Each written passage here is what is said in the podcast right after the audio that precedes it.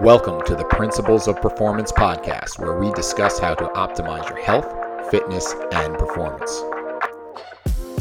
Drawing on decades of experience of working as coaches, consultants, and trainers to top performers, athletes, and teams from professional sports to top universities to the U.S. military, Eric D'Agati and Mike Perry discuss topics and strategies of how to perform at your highest level and be your very best.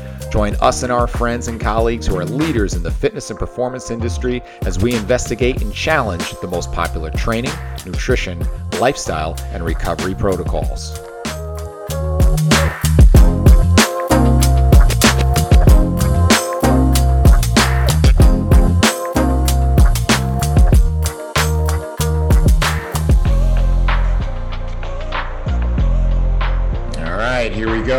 Welcome to the Principles of Performance podcast. My name is Eric D'Agati, along with my good buddy, Michael Perry. Mike, how are we doing today?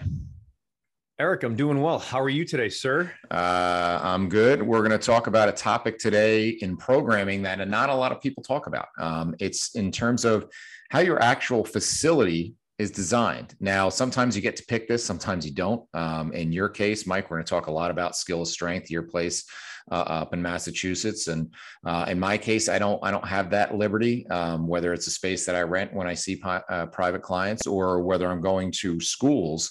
Um, I'll talk about you know considerations for for team settings and what you got to consider there. But um, you know, tell us a little bit about skill of strength, kind of how that came about, and what your mindset was, kind of putting that together you know, in terms of the facility layout. You know, I'm a former facility owner my own.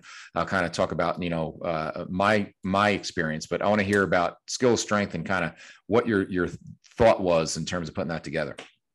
Absolutely. So when we initially opened uh, where we currently are, we only had about 3,000 square feet. Uh, currently, we're at about 7,500. But we knew that we wanted to basically offer group training programs for adults. That was one of the, the things that we wanted to focus on.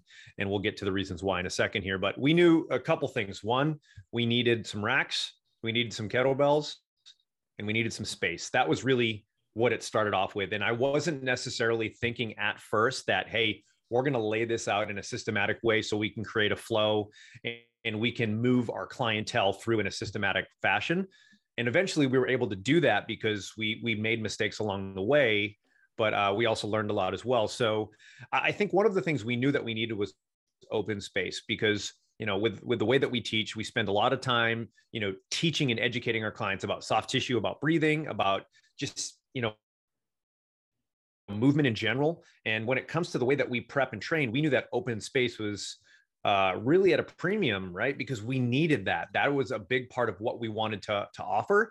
And we're not going to be that type of gym that just has rows of treadmills and bikes and rowers. We do have those things, but we knew that open space was important because it could be it could be a space that we could use for for various different things. So we knew that first we wanted an open space and we wanted turf because um, being a kettlebell guy, doing a bunch of swings and get ups on like a, a nice turf is a little bit better than a really really hard floor. But also we do work with a lot of field and court athletes and, and having turf is just nice. And, and to be honest, 10, 10, 10 years ago, almost 11 years ago, when we opened, a lot of people didn't even have turf because uh, it was, it was just starting to happen. So we had a plan, but it wasn't exactly the way that we thought it would lay out, but we knew we wanted open space and we knew we wanted cages and we knew that we needed a few cardio items and we started off with air bikes because that was sort of the the to be honest that was one of the cheapest things we could afford and we could you know really uh, design a workout that was going to be impactful but at the same time it wasn't an injury for anybody. So we initially started with okay we've got space we've got a rack we knew that that open turf space could be used for like i said could be athletic development could be for sleds it could be for kettlebell work it could be for agility work it could be for mobility. It, it, really covered a lot of bases for us so we knew that was something that we wanted to have. Um, then we had sort of our rubber area which we did a lot of our strength training because if you've spent any amount of time lifting doing deadlifts and squats on turf is just it's not the most comfortable. Um, you know from a stability standpoint it's a little bit more squishy and if you're looking to lift heavy you want as stable of a floor as possible. So we knew that we had that sort of rubber area as well, and that was going to be a big part of it. And obviously, the cages go on top of that. So that that was a multi sort of a multi-use scenario as well. Then we expanded. So we need is et cetera. And that was more rubber. Um, but we also wanted a little bit more turf as well. So we could start doing a little bit longer stretches of agility work and sled pushes. But we also added a medicine ball wall too. And, and the reason why we wanted to add in that medicine ball wall was so we could do rotational throws with med balls. But at the same time, you can use that open wall for various exercises like wall sides or wall sits or hack squats, etc. So we we knew that we still had to allow us to program different things in the specific areas because as we know certain exercises do well in open space certain exercises you need a cage.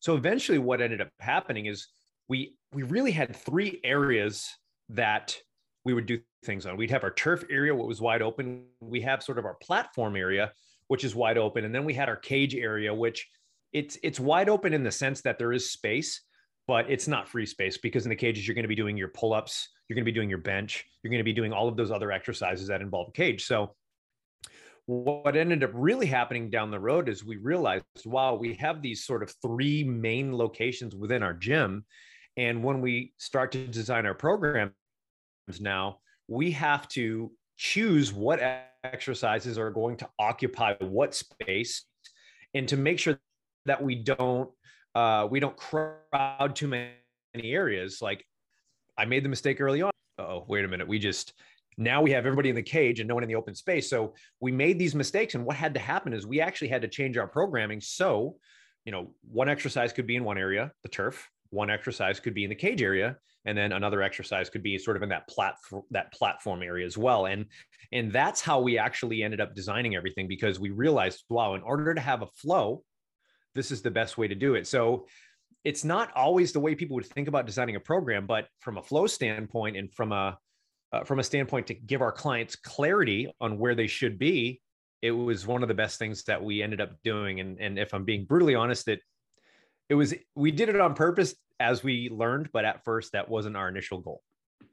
Well, you got you, there's a lot of gold in what you said there for for a lot of facility owners out there, and and one of the, the key points that wasn't lost on me as someone who's who's done it from from you know from the ground up myself. And and we had three different machinations of in three locations of my facility as we grew and one is the fact that, you know, we'd all love to be Exos, right? And be able to be sponsored and we can have anything we want. And we have, you know, beautiful open bay garage doors that opened up to, to Arizona sunshine, or we have uh, uh, all the equipment we could ever want and all the space we can want. And we have a 40 yard Mondo track and in uh, 20 yard field, but, but that's not reality for a lot of us starting out in the industry. And so with that, we have to maximize every square inch we have. And so um, being able to make the right choices and then the, the, the uh, way of kind of almost you ended up reverse engineering it, but um, looking into it like um, very much like Alwyn and Rachel Cosgrove have brilliantly done at Results Fitness out in California, and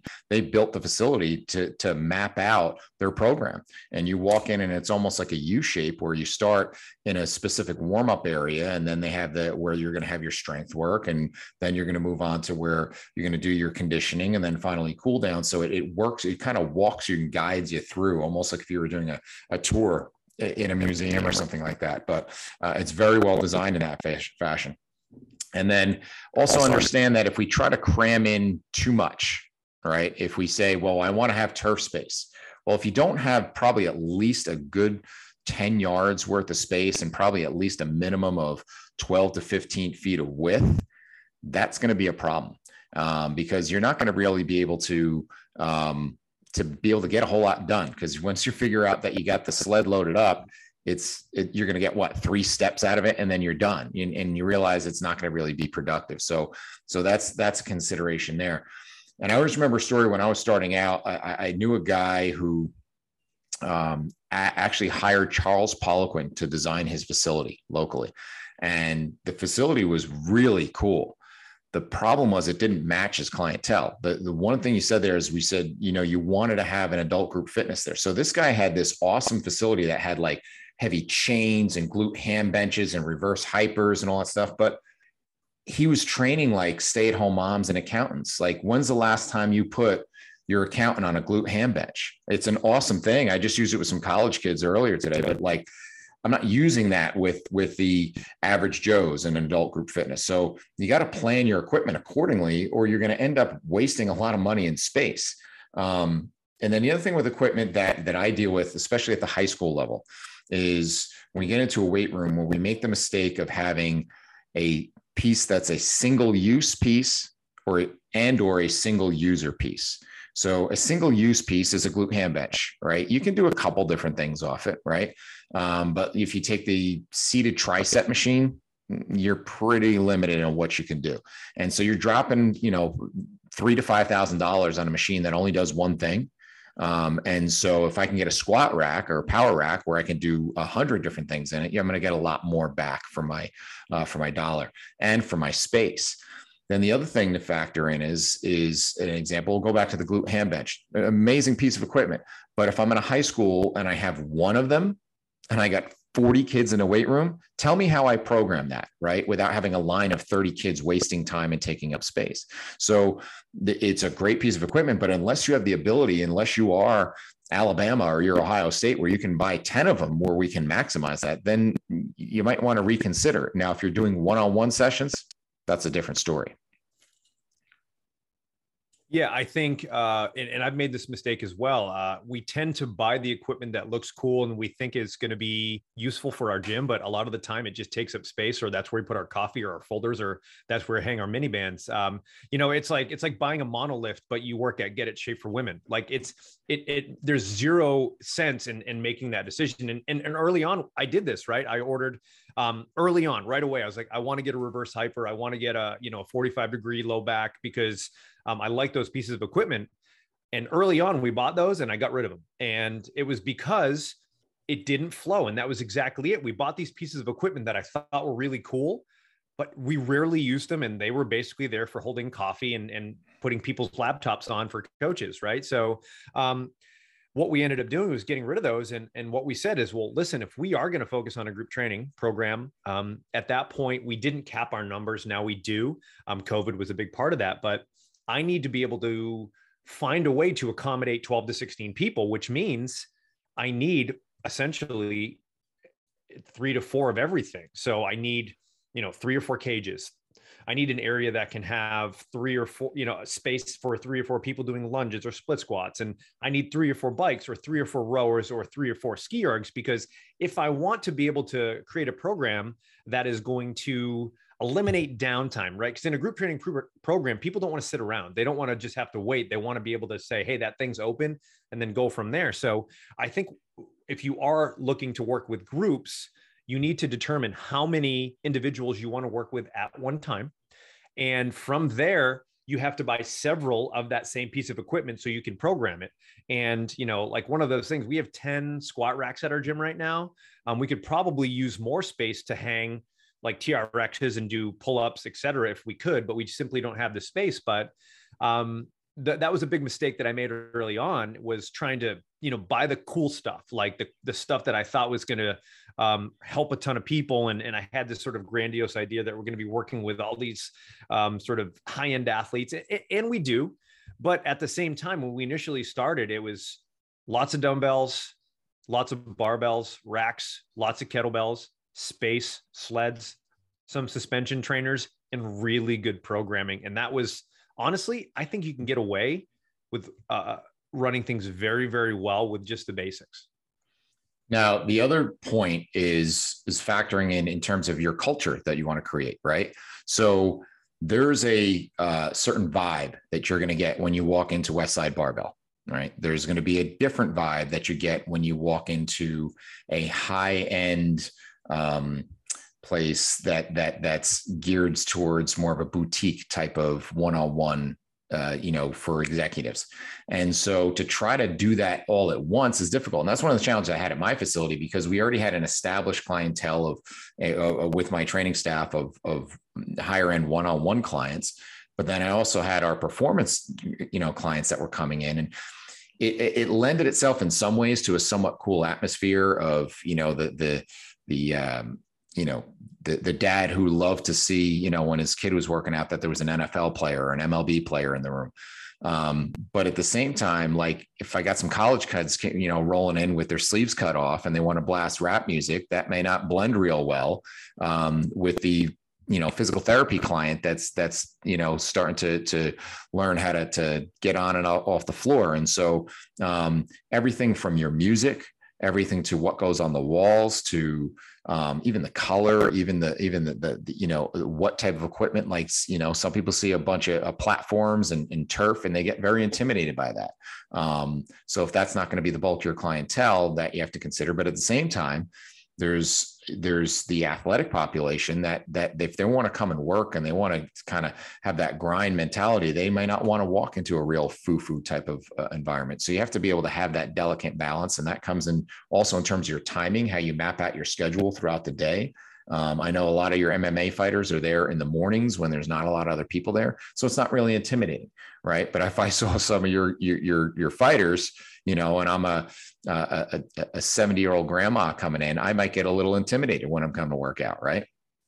Yeah, and I think that ties into the scheduling, like you said. So we do we work with everybody from you know one-on-one clients, post rehab, and, and obviously the pro fighters. But we have these sort of designated times for a few hours where all the fighters pop in and they they kind of take over the gym for two to three hours, uh, which is fine, and everybody kind of knows that that's when the fighters come in. Um, but it's fine because it's it's the cool thing is you know these guys and, and, and gals they're they're sweethearts right? Obviously yes they fight and they're they're lethal in the cage but they're some of the nicest people too. And it's funny because you see all of these you know ufc guys interacting with these moms and and it's pretty cool because you know at first you can tell they're a lot of people do get intimidated because it's you know these these combat athletes that their goal is to you know break arms and try to knock people out. But at the same time it's it's cool when you actually see you know people that are you know just spending time and having these conversations with these pro athletes but at the same time they're just a mom with a few kids and they're trying to you know get in shape and and uh, you know make themselves a little bit you know feel better move better uh, perform better. So um, I, I do think it's cool when you actually get that sort of cross pollination of individuals as well because it just goes to show that if you have a if you attract people that want to work hard that want to be successful but are also friendly and care about the other people around them i don't think it's that much of an issue. But you're right if you you know if like you said west side is going to be very different than a women's only gym. It's just how it is. So i think you also have to um, look at your marketing too. And I know we're talking about program design, but you have to look at the way that you market your gym because if you are marketing marketing your gym as this sort of powerlifting, you know, gym where you're you're in there and you're you're crushing weights and making a lot of noise and blasting music, you're probably not going to attract the adult group training people that are 50 years old that are you know trying to maybe do a Spartan race on the weekend. So you just you really have to think about every aspect of how you're doing things because uh, the the information you put out there as far as marketing and even social media that is going to send a message and people are going to look at that information and say hmm maybe is this gym for me or maybe it isn't based off of what i'm seeing. So uh, i think there's a lot of things to consider when it comes to how you lay out your gym and, and sort of eventually find your identity of your own gym. Now the other thing to go back to schedule is realize that if you think of the flow of a session you have your your warm up, your movement prep, and then you may get into more dynamic things and then your strength work. And then it starts to ramp up and have this crescendo and then it cools back down. And so, um, if you think about that and how your sessions may overlap, right? So, whether it's one on one or, or a group, if how your sessions overlap, if one group is coming in to warm up while another group is at their peak or another group is trying to cool down, that sh- that's that makes for some challenging dynamics as well. So if we look at it from the culture ambiance type of thing, so if I'm going to go, you know, my high end of my my routine, I'm going with heavy squats and deadlifts or something like that. I don't necessarily want Yanni music on, right? And and and waterfalls in the background, right? I want to get I want a little bit more high energy atmosphere. Where at the same time, if I'm trying to cool down and do some breathing and some more meditative type uh, mobility work, well, then I don't want ACDC blasting it at 10 um, in my ear. So, so that has to be a consideration in terms of do you have certain spaces within your place? Like in my facility, uh, we had a couple different versions of it, but we had areas that were a little more quiet that if I wanted to have you go off and do some breathing, uh, or if I, in the beginning of your session, want to just kind of do a reset, or we want to even just be able to talk, like we want to do some nutrition conversation, right? trying to do that while someone's clanging weights or screaming next to us is going to be really difficult. So having those quiet spaces and then also allowing for the spaces where we can let loose a little bit is is a is a balance you have to strike.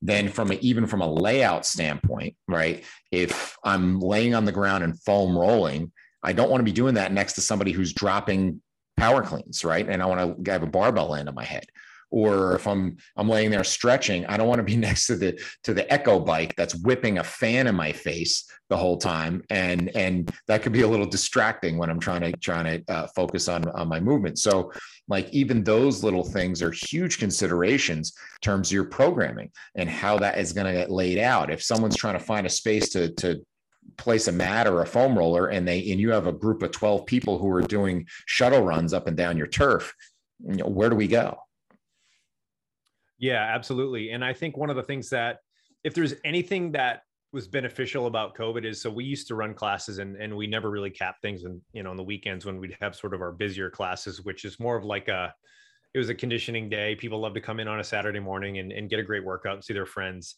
But there could be 30 people in there. And uh, one thing that we realized uh, through the COVID scenario is that um, when things got too crowded, the quality of our, our, our product uh, wasn't just as good. It just was simply not the same. And we had to change the way that we did things to accommodate more volume. And, and the problem is, is when you decide to bring in more people and have more people in your gym, uh, your programming has to change to accommodate that. And oftentimes, you know, what you started out with as a boutique gym where everybody gets attention and that's how you grew your business, all of a sudden that changes because you have to run like this sort of boot camp thing where people do 30 seconds at a station and 30 seconds at a station. We didn't want to do that.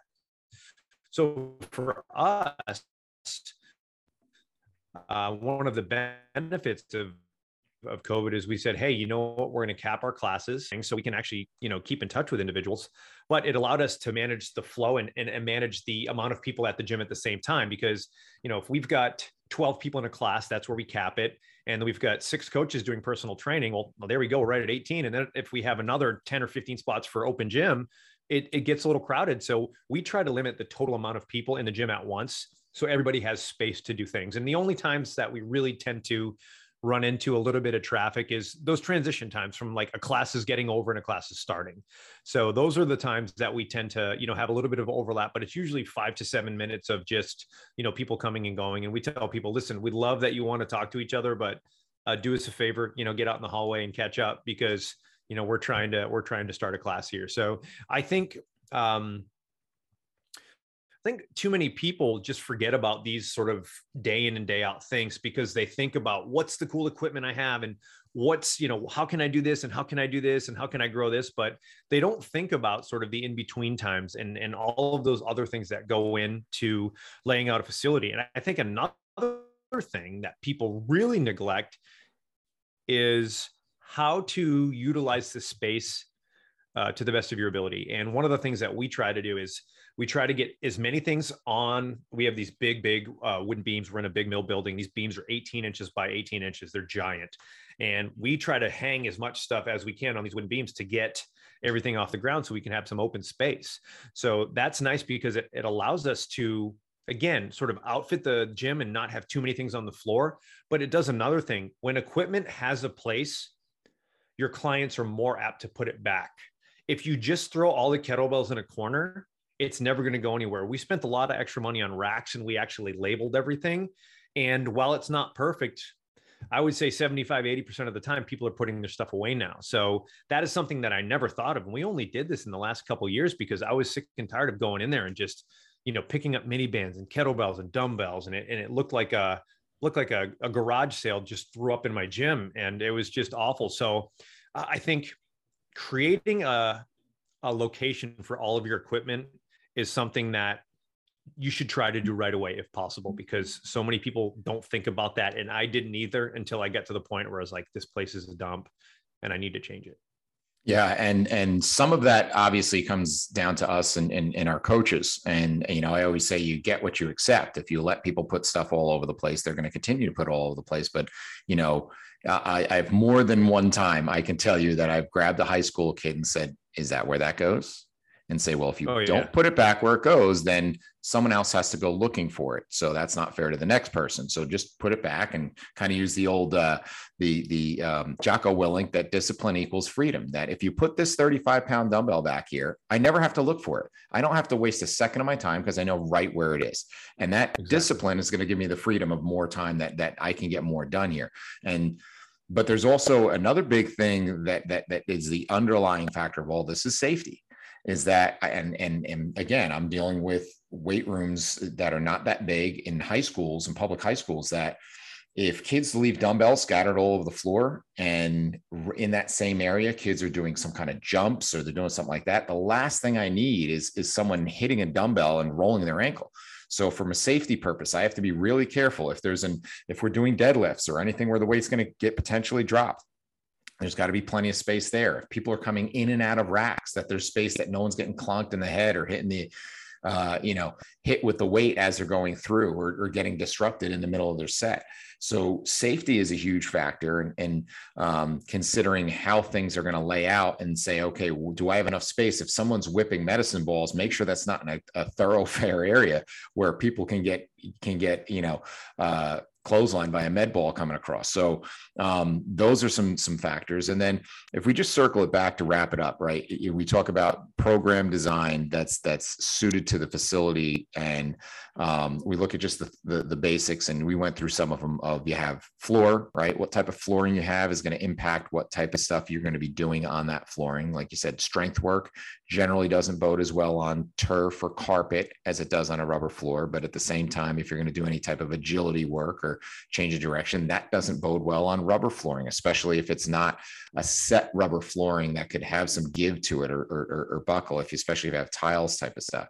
You know floor work like get ups or mobility work or foam rolling on like hard vct floors or, or, or you know hard court floors are not going to work real well either then you go up into the walls. Sometimes, like you said, you need just plain wall space. If I'm going to do a wall sit, I'm going to do some wall reaches. I'm going to just do some some half kneeling windmills. I, I need some wall space to work with, and we get sometimes enamored with so much equipment that we don't have a, in a square inch of wall space to do stuff.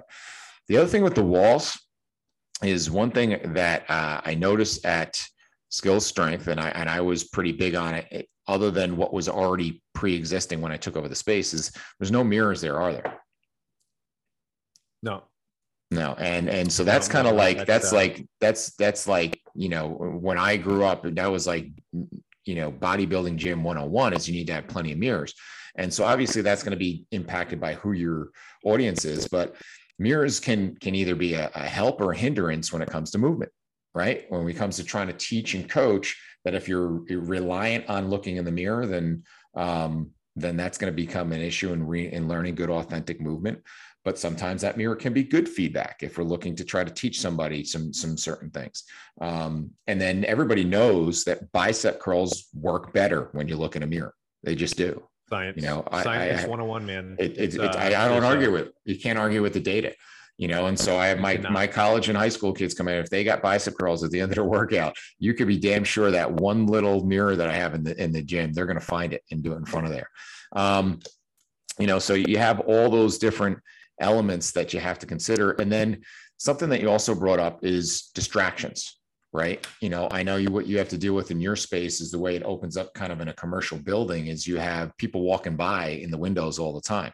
And you know sometimes you're the the the fish in the aquarium right? And you got people stopping and looking at you. Is that a distraction to someone's workout? If i got someone you know um you know that's going to be a distraction or even if you have a bunch of tvs you know and is that going to be a distraction? If it, whether it's people's focus within the workout or people are just not paying attention and they could end up getting hurt that is you know some some considerations. Even i know in my high school weight rooms i have a, a policy of no headphones um, because it, it's number one, it's a safety issue.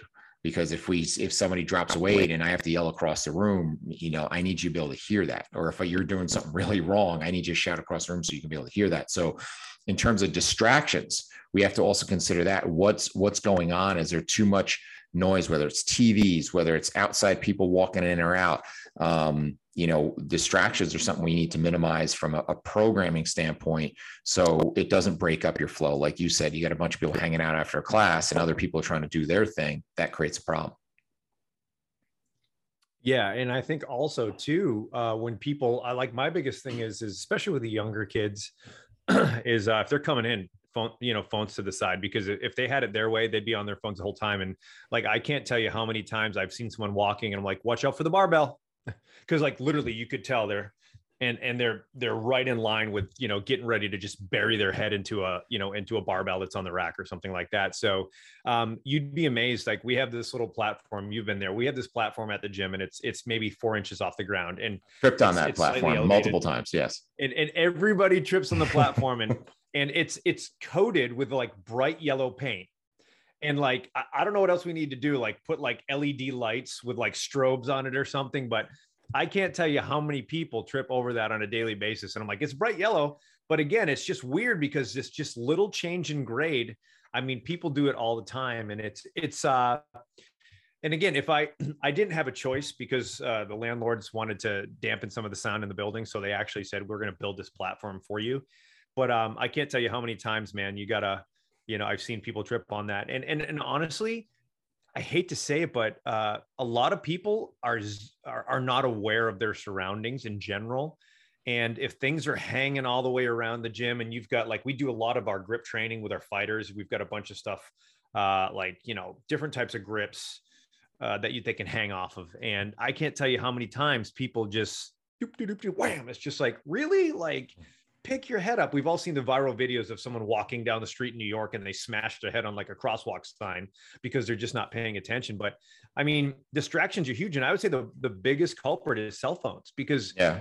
you know, God forbid you miss someone's post or, you know, a text message or a phone call. And I get it. Like I understand if you're a parent and, and you know, you need to keep in touch with your kids or whatever, that's fine. But I mean, most of the time it's, you know, it's people on Instagram or, you know, doing selfies and posting them on TikTok and stuff like that. So, um, you know, I always tell people just pay attention, you know, because again, if you walk into, uh, you know, if you walk into a barbell and you get yourself right in the forehead, it's not going to go well.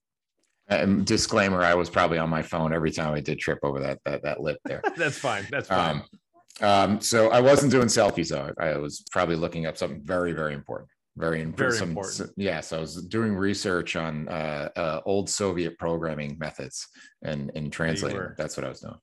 Um, so so that's a lot to consider. You know, we've been talking for a while about just the facility, and it's something that you know a lot of program you know articles and courses and so forth it's about reps and sets and and yeah that stuff's important but like it doesn't matter if you don't have it figured out. You know, yesterday I started with a new uh, a new uh, high school and realized very quickly that I goofed up. That I, you know, I, I had assumed that they had um, the the equipment that I needed, and they didn't, and had to make some make some changes on the fly.